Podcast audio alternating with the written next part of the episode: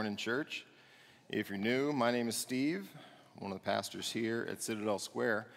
Uh, if it's your first time, welcome. As uh, John said here this morning, we are in the beginning parts of a series in the book of Revelation. So if you got a Bible or your phone or your iPad or a variety of other things that you use to read the scriptures, why don't you go ahead and grab it, turn to Revelation chapter 2. Last week we looked at the church at Ephesus, which had lost its first love. And um, no matter where you are in your journey and relationship with Jesus Christ, I think for all of us, we felt appropriately convicted. Uh, I think we all felt like there were times in our lives where uh, the fire of our spiritual life has sort of dulled to sort of just coals. And those, what we needed is a, is a re, remember, we said three things. We said, remember, repent, and repeat. Do the works that you did at the beginning. And that was really the Jesus' counsel for this church that was experiencing uh, just a, a sense of God's grace in their life and in their church where the grace of God had gone sour. So, if that was a common experience, I think, for all of us, today we're going to look at uh, another uniquely common experience. If you think about the course of your spiritual life or just your life in general, and you were to chart it out on a graph, I guarantee you there would be valleys on that graph.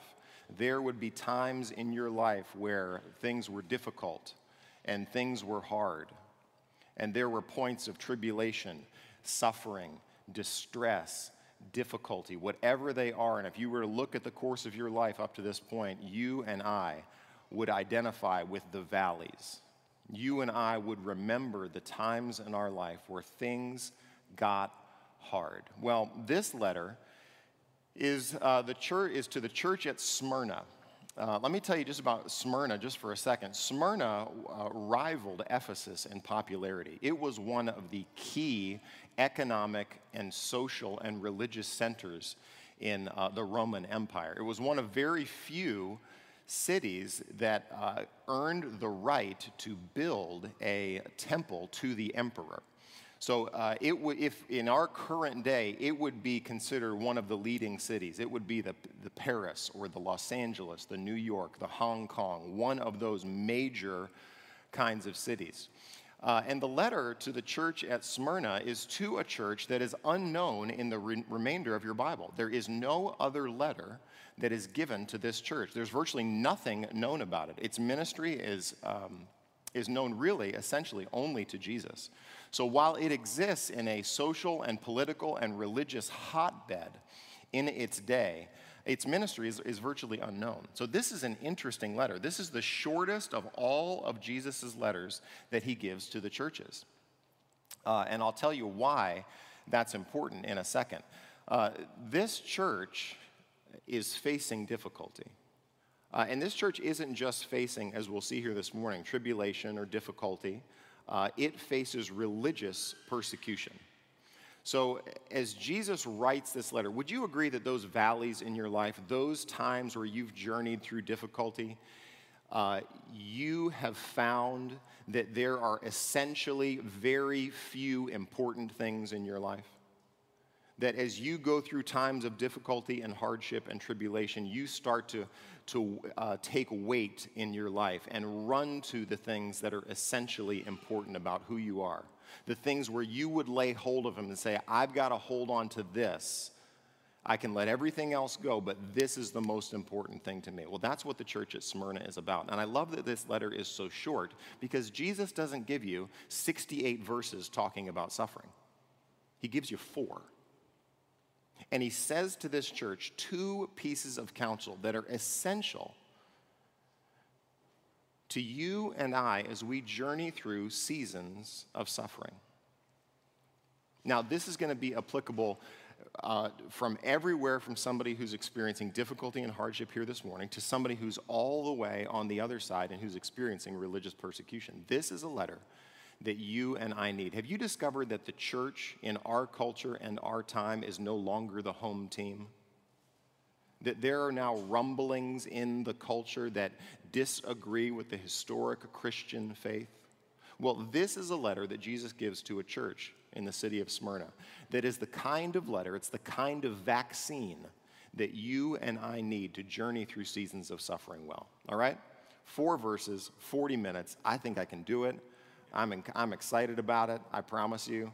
Uh, so let's pray and let's get into this here together and see what, what Jesus has to say. Father in heaven, thanks for your word to us here this morning.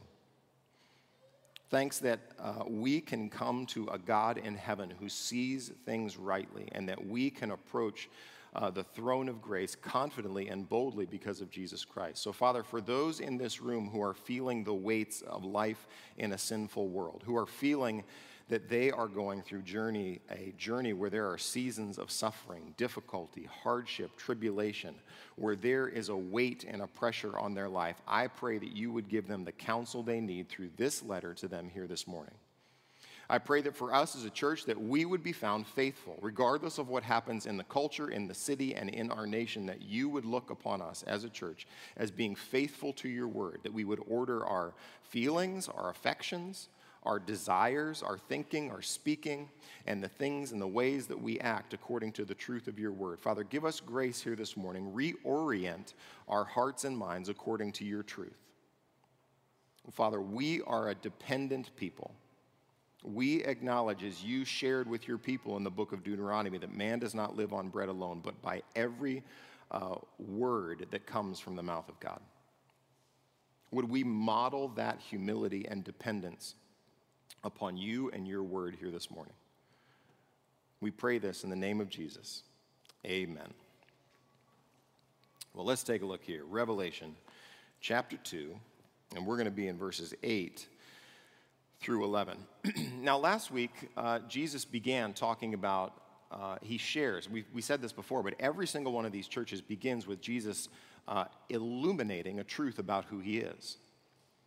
And that truth about who Jesus is helps to frame the counsel that he gives to the church. So last week it was Jesus who holds the stars and walks in the midst of the lampstands. And the, the concern that Jesus has for the church was the lost love. And if they don't repent, he will come and he will remove their lampstand. So Jesus has total and all authority to open churches and to close churches. That rests on the authority and the wisdom of Jesus, who is the head of the church. Well, this week, we begin with Jesus giving you two key pieces of truth about who he is and about his character.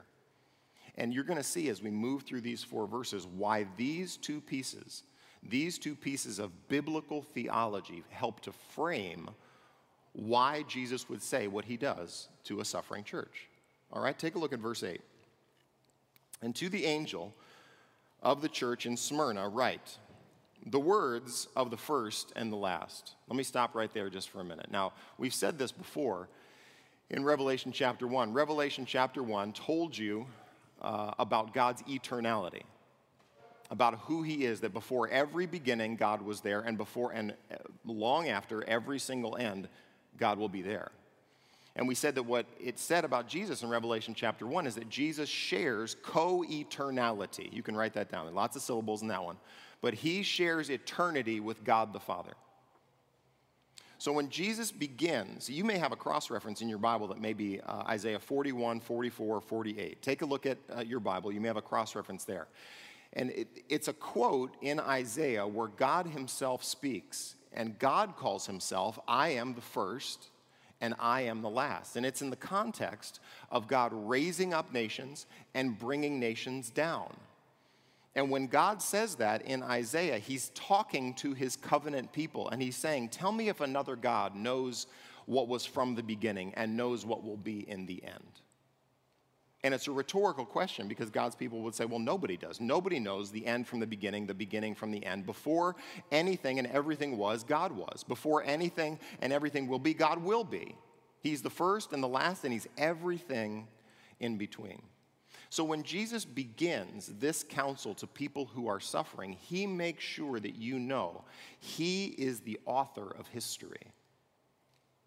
He is the one who will bring every beginning and every end to its full and ultimate completion. So that God, as Paul says in Corinthians, that God will be all in all. So there's your first piece, your first theological insight into who Jesus is. Jesus has complete authority, sovereignty, and omnipotence to bring history to its full and complete end. There's your first one.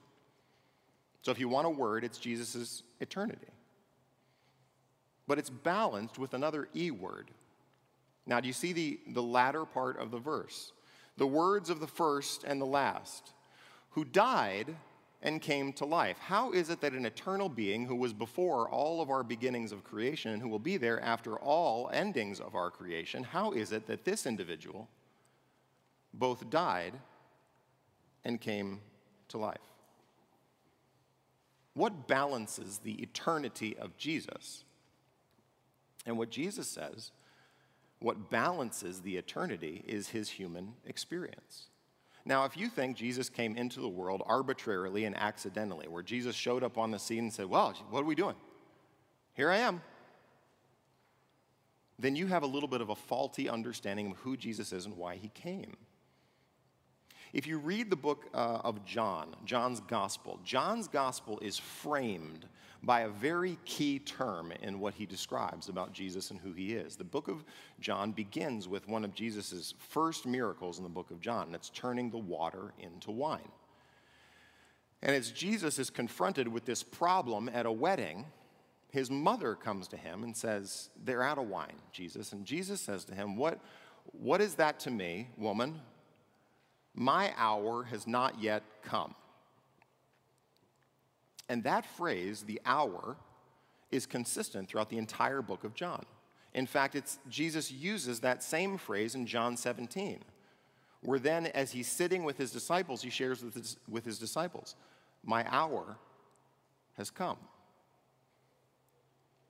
And immediately after John 17, in John chapter 18, Jesus is arrested, tortured, flogged, experiences an unjust trial, and goes to the cross. So we have the eternality of Jesus, then we have the incarnation of Jesus. You have those two pieces that are balanced as Jesus shares this truth about who he is with sufferers. Now, why is that important? Why would those two pieces of information be the things that Jesus shares with people who are suffering? That's your question. You with me? You tracking? When you and I suffer, uh, you and I have a tendency to go through these seasons of suffering and to experience struggle, whether it's emotionally, mentally, theologically, that we begin to push and pull on our theology, right? We begin to push and pull and try to understand who is God in this moment? What is the truth that God is trying to get me to understand? Why is God beginning to remove uh, these, these supports in my life that I've used before? See, and when Jesus begins explaining about who he is, the first thing he tells you is that he's above suffering, right? An eternal God who's before every beginning and after every end, would you agree, is sovereign and omnipotent over any and all difficulty on earth. But if I'm suffering and if you're suffering, that isn't that comforting, right? It's not that comforting for you and I to come in seasons of suffering and go, well, Steve, God's sovereign. See you later. You'll make it. Remember, He's the first and the last. See, that's not that encouraging to me. What is encouraging to me, if that's all I had about Jesus, then Jesus would have a hard time empathizing with people who go through what I go through, right? But Hebrews says that he, because the children share in flesh and blood, which means you and I have this flesh and blood existence on earth, it says in Hebrews that he partook of the same things which means he experienced what I experienced. So that when Jesus balances his eternality with his human experience, it says that Jesus knows what it means to walk through life in a sinful and suffering world. So that Jesus isn't just eternal up here, but he's empathetic. He knows what you feel. He knows what life in a sinful world is like. When Jesus was born, he wasn't in the top 1%, was he? He was born a servant. He was born in an unknown backwater kind of town. He came in the likeness of sinful flesh, taking on this mantle of life in this world where he was not popular. He experienced real life like you and I did. So, as you begin this counsel to a church that is suffering, Jesus wants you to make sure that he is both sovereign and he's uh, empathetic that he's experienced what you and I experienced. Now, is that encouraging? That we need to know that suffering doesn't have the last word. There's a first and the last. But we also need to know that there's somebody with me in suffering who knows what suffering is like. Okay? There's your first uh, framing up of that idea. There's Jesus' eternality and his human experience. Now let's look at his counsel to this church. Look at how he starts. I know.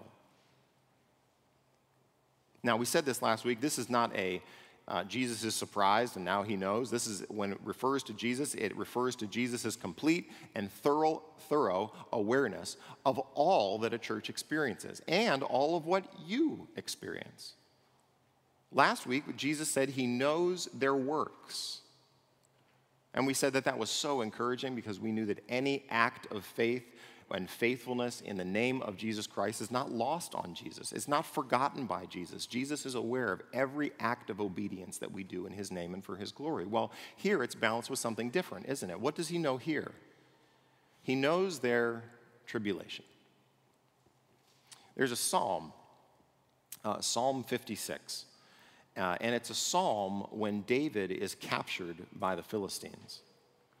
Uh, and it's at a real key point in David's life where he's uncertain as to what is going to happen after he falls into the hands of the Philistines. In Psalm 56, verse 8 says this You have kept count of my tossings, you have put my tears in your bottle. Are they not in your book? How close do you have to be to somebody to catch their tears.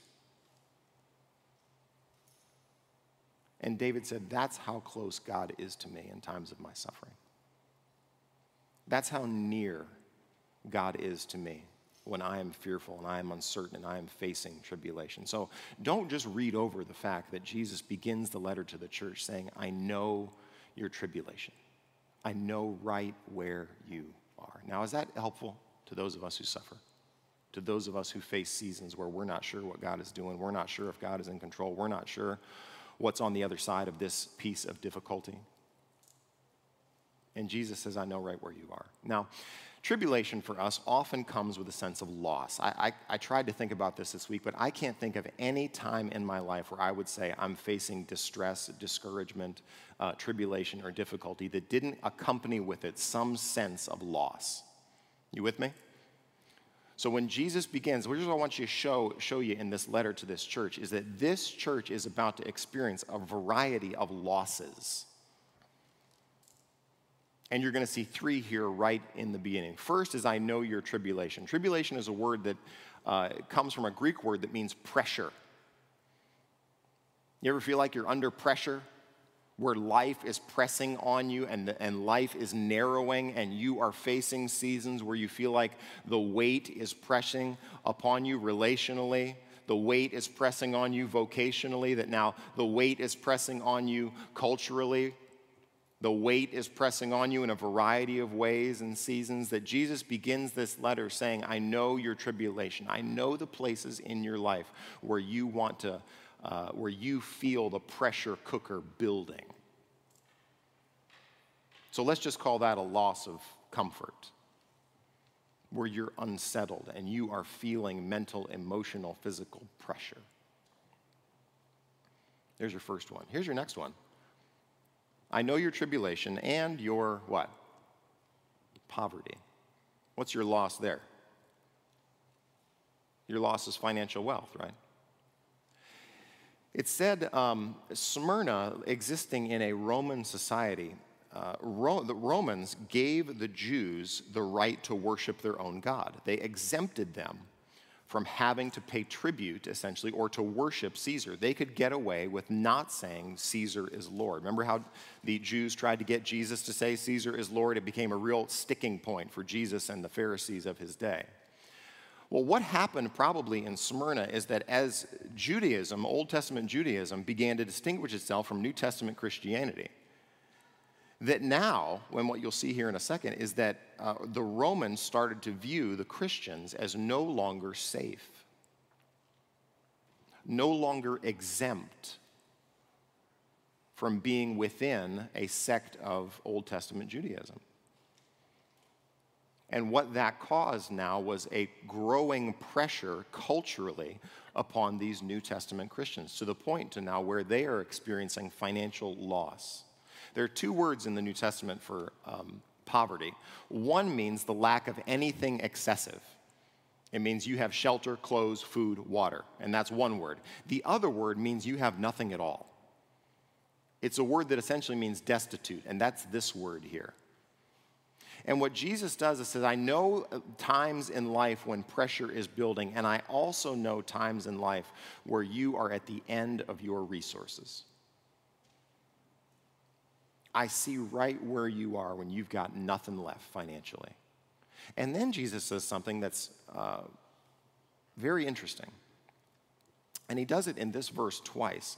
But it's very interesting the way Jesus evaluates poverty and wealth, isn't it?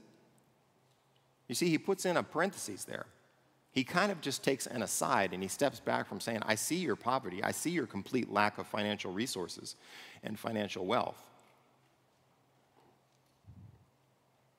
But you're rich. Now, why would Jesus say that? Is it Jesus trying to make a joke? Is this Jesus making light of the poor? Is that what Jesus is doing? Is it kind of a theological sleight of hand that you're not that poor? You're really rich, rich compared to others. Now, it seems that Jesus has a different way that he views uh, economics. Remember what Jesus says? Don't uh, build treasures on earth, build treasures where? Say in heaven. You got it. Well, you nailed it. Way to go. Right? Where moth and rust don't destroy and where thieves don't break in and steal. For where your treasure is, there your heart will be, right? Peter says something similar in uh, 1 Peter 1. He says, here's what he says Blessed be the God and Father of our Lord Jesus Christ. According to his great mercy, he has caused us to be born again to a living hope through the resurrection of Jesus Christ from the dead, to an inheritance that is imperishable undefiled and unfading, kept in heaven for you, who by God's power are being guarded through faith for a salvation ready to be revealed in the last time. So when Jesus looks at earthly poverty, and he looks at situations in life where we don't have the resources, he doesn't blow it away. He balances it and he explains it with where Jesus finds and where Jesus thinks is true, actual wealth. You've heard it said, How much can you take with you when you die? None. But Jesus says, Watch this. There's something that I have given you that death can't and loss can't take away. You with me? Now keep that in the back of your mind just for a second, because that's going to be important as we keep going. So, you've lost comfort. Number two, you've lost your finances. But Jesus says you're rich. Uh, and you've lost something else. I know your tribulation and your poverty and the slander of those. Slander is the Greek word that is literally blasphemy. What do you lose when somebody blasphemes and somebody slanders you? You lose your reputation. So we've got three losses thus far that Jesus is completely and totally and intimately aware of with this church. You felt the pressure of life, you felt the poverty of your financial situation, and now you felt the slander. You've now taken a stand as a Christian, and people have not thought that you are very popular. And do you see where the slander comes from? Look at the remainder of the verse. The slander of those who say they are Jews but are not, but are a synagogue of Satan. This is kind and meek and gentle Jesus. That's a pretty harsh term to say that they go to Satan's church, isn't it? I mean, that goes a little far, Jesus. But the Jews historically would be considered the people of God, which means something very important happened when Jesus came on the scene. Jesus now began to be a dividing marker. He divides all the world religions, even including Old Testament Judaism, and he divides it into people who know, love, follow, and serve Jesus Christ. There are two camps and two teams. And what Jesus does in this verse, did you see what he does? Jesus gives a different perspective than you and I have on our situation politically, on our situation financially, on our situation from the point of comfort and well being and from our perspective on things religiously. See, this is a big struggle for you and I when we face seasons of suffering. Is that I, my, I don't know about you, but my seasons of suffering have a tendency to make me real myopic. That I can't see the breadth of the truth of the scenario and the situation where I am. I start to just focus on one little bitty aspect, and that's my pain, difficulty, hardship, suffering, whatever it is, right? That suffering has a way to make me hypersensitive just to that one thing. And what Jesus did in verse 9 is just share Jesus' perspective on what is happening. It may look like you are facing situations of poverty and lack of financial resources, but you're really rich. It may look like these people are the true people of God, but they really are the synagogue of Satan. Can you imagine preaching this? Can you imagine John writing this letter and communicating to the Jews of his day that they are now aligning their priorities, their agendas with Satan himself? I mean, this isn't a big surprise for Jesus, right? The Jews told Jesus, We have Abraham as our father. And Jesus, said, Abraham looked forward to my day. You are of your father who? Say the devil. The devil. It's hard to know if you're paying attention with your mask on. I'm sorry. It's just hard for me. I don't know if you're with me or not. So you can shout through your mask, I can handle it.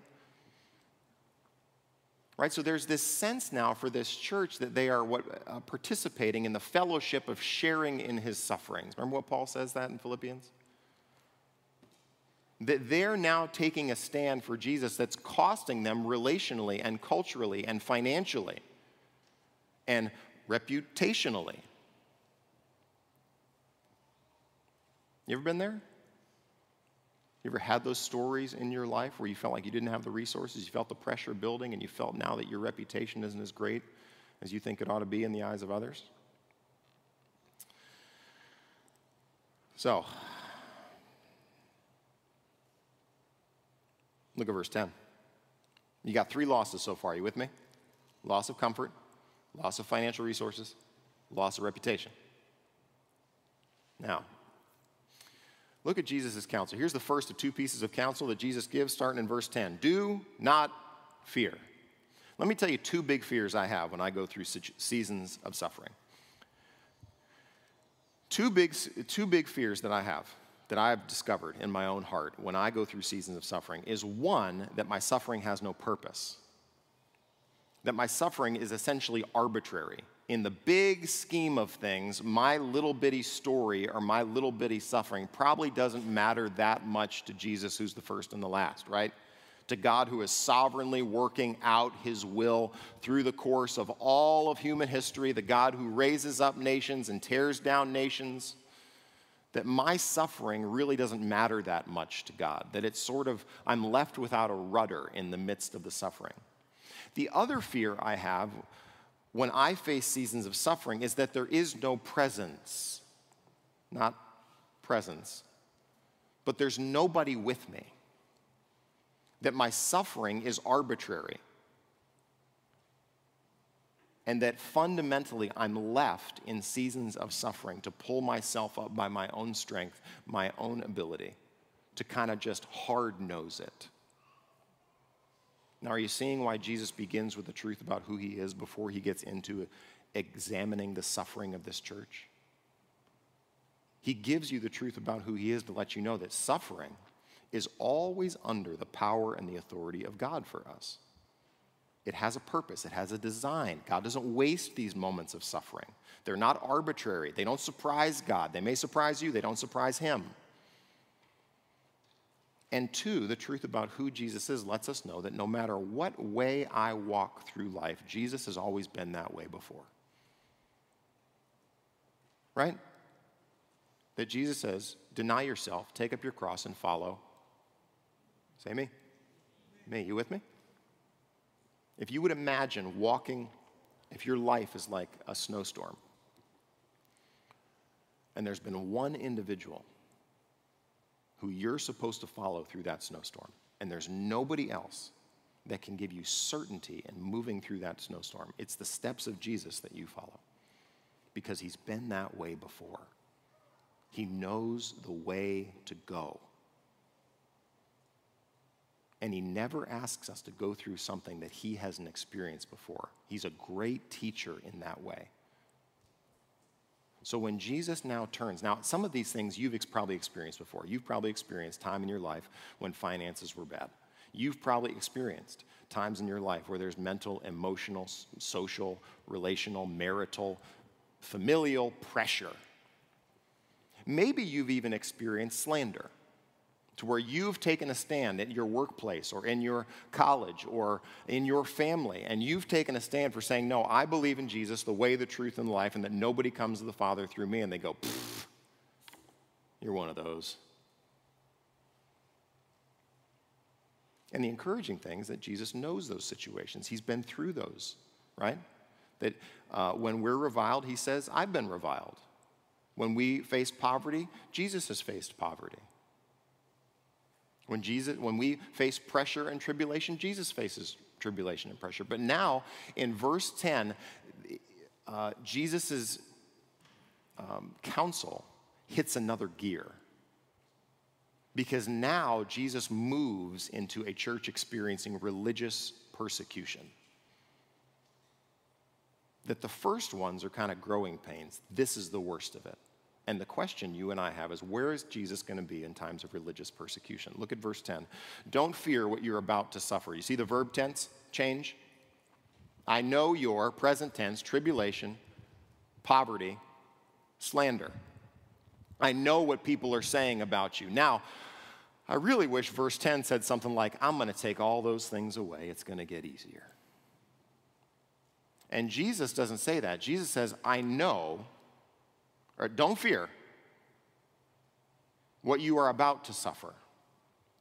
That word suffer is particularly related to Jesus when he gets ready to be handed over into the hands of the Gentiles and faces crucifixion.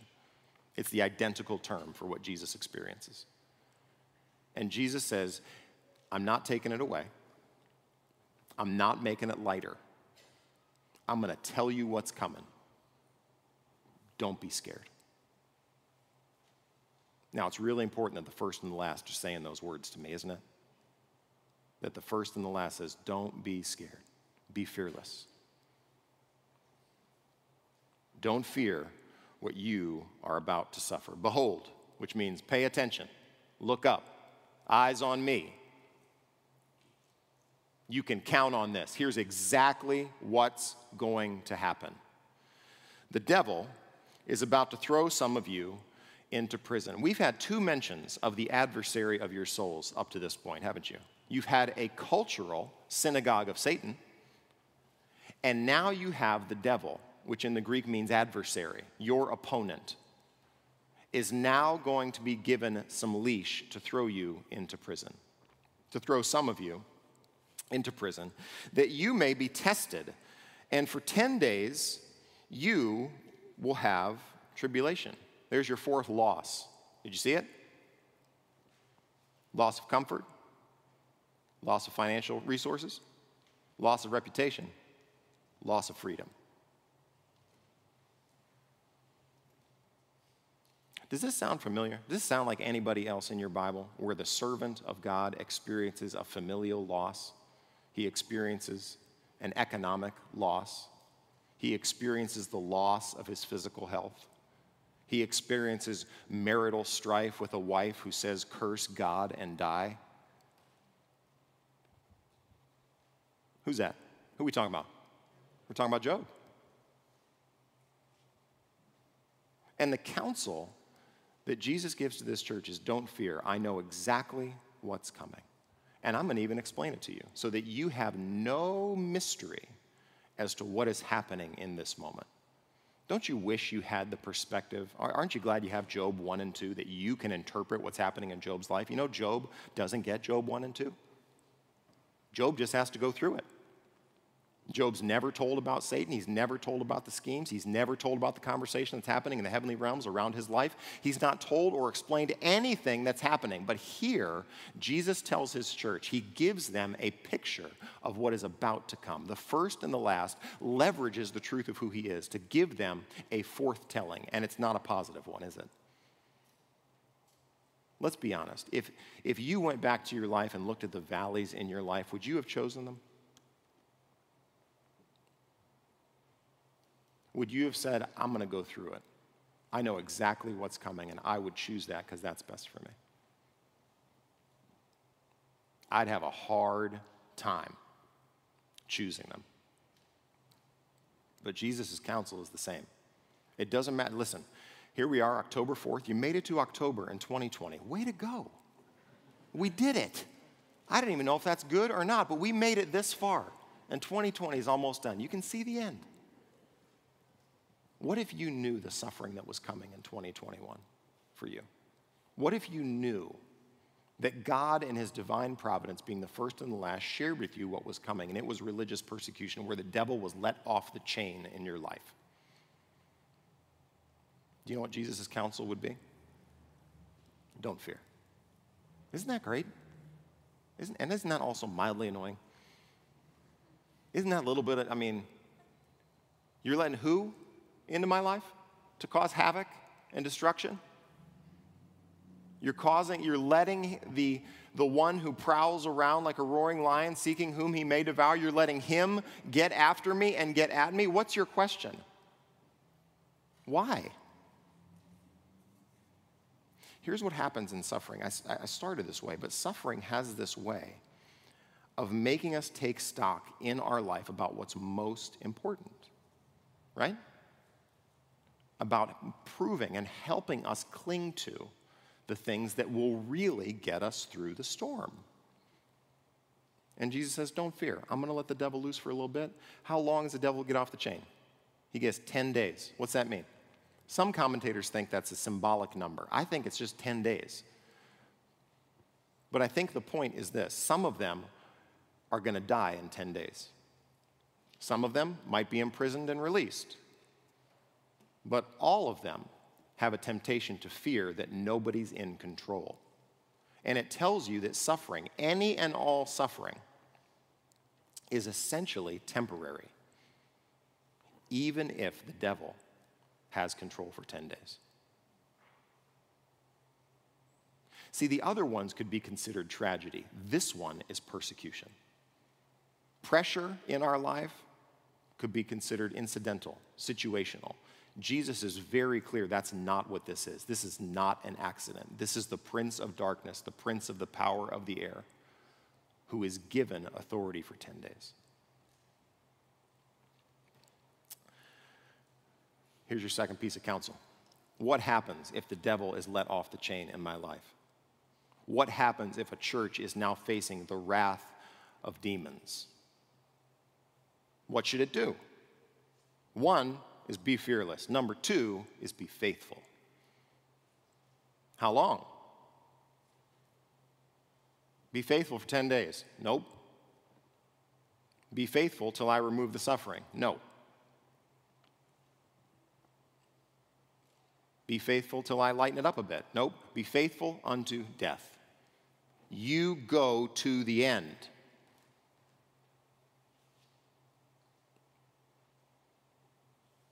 And I will give you the crown of life. See, this verse, the remainder of this verse, what hinges right here is one that suffering in this life is ultimately temporary. You with me? There's, it's short term. Paul says in 2 Corinthians 4 For these light and momentary afflictions are working for us an eternal weight of glory beyond all comparison.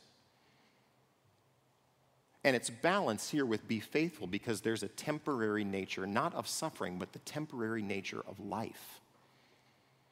How many years you got left? Let me tell you something. In a hundred years, none of us will be here.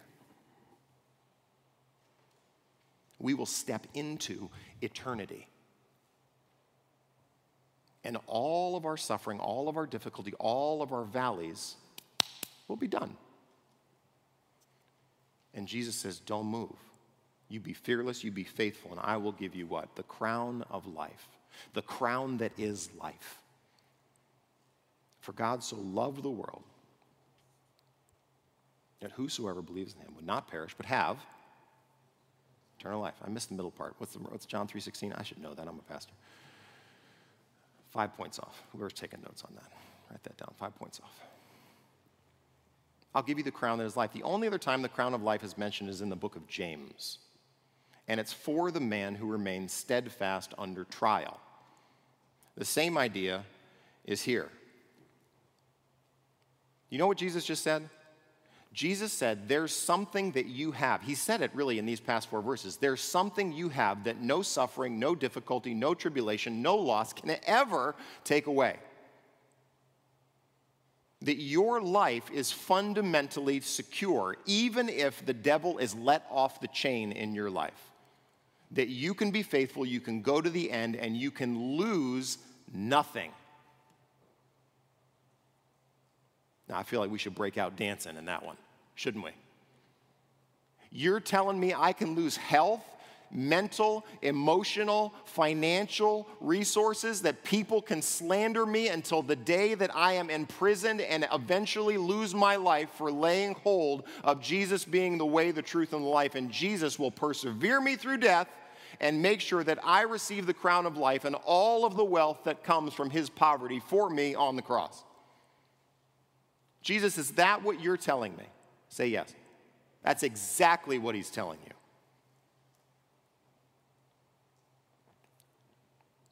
He who has an ear, let him hear what the Spirit says to the churches.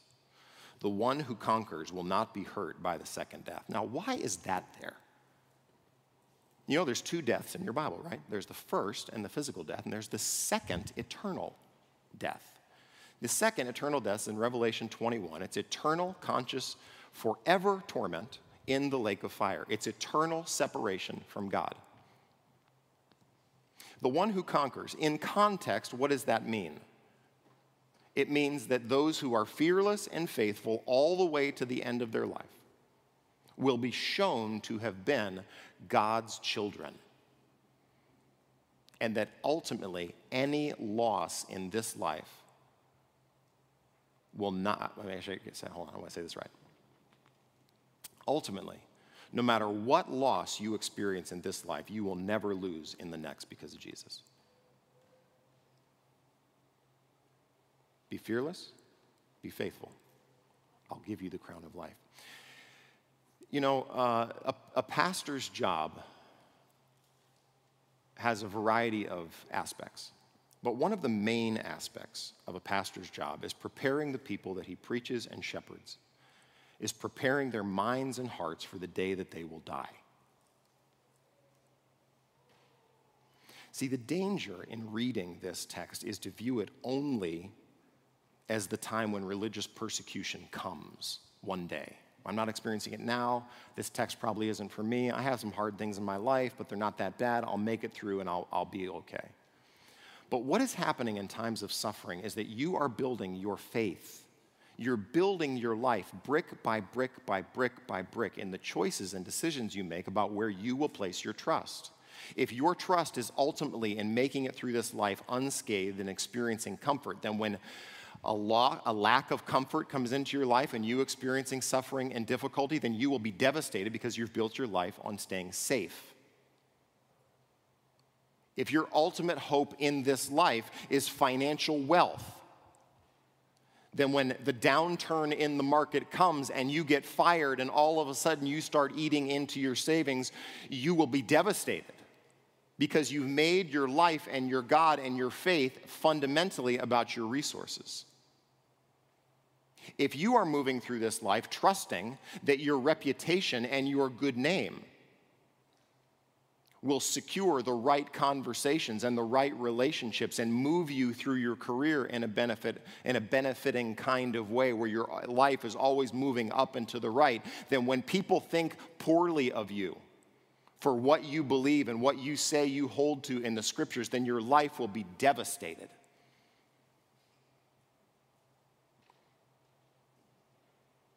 Let me ask you, what do you have in your life right now that death can't take away?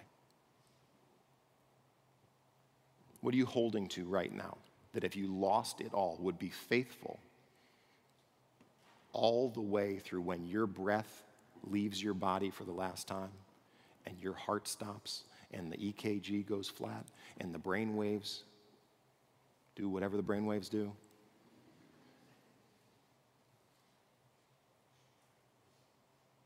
See, are you building your life with a kind of fearlessness as to what this life can bring to you?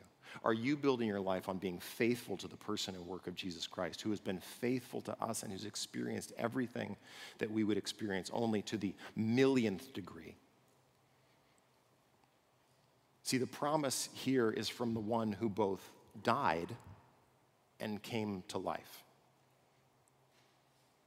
And in a hundred years, between now and then, I've got a day coming.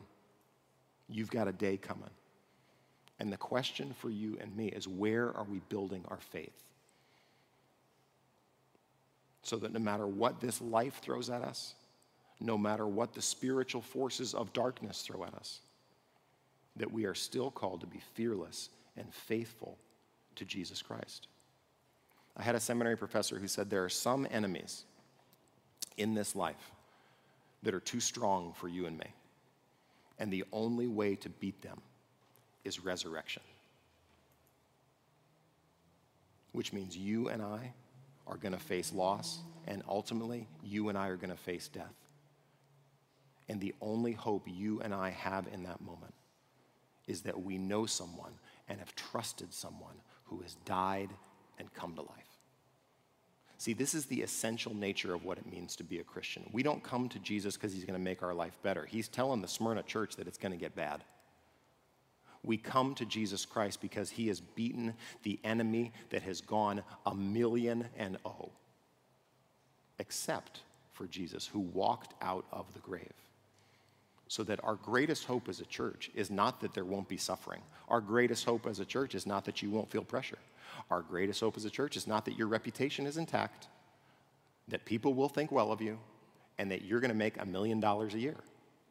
Our greatest hope as a church is that Jesus rose from the dead, and that in him we trust. Father, for those who are suffering here this morning, for those who are facing difficulty and hardship, I pray that your words would be a comfort to them for those who in the remainder of 2020 and into 21 may face seasons of suffering, I pray that you would find us fearless and faithful.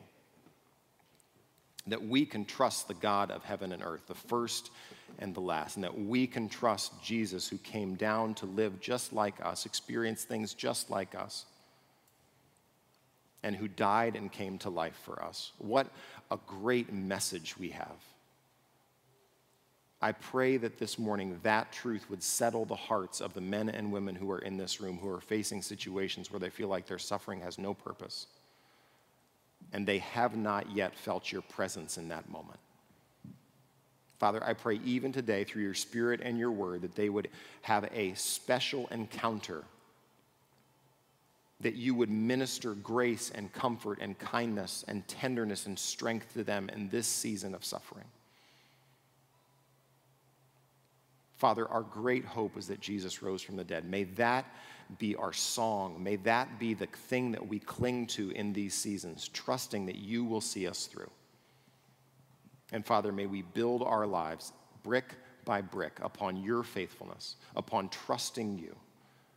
That no matter what life throws at us, no matter what loss we experience, that you will be faithful and you have given us an inheritance that is imperishable, unfading, and undefiled, kept in heaven for us.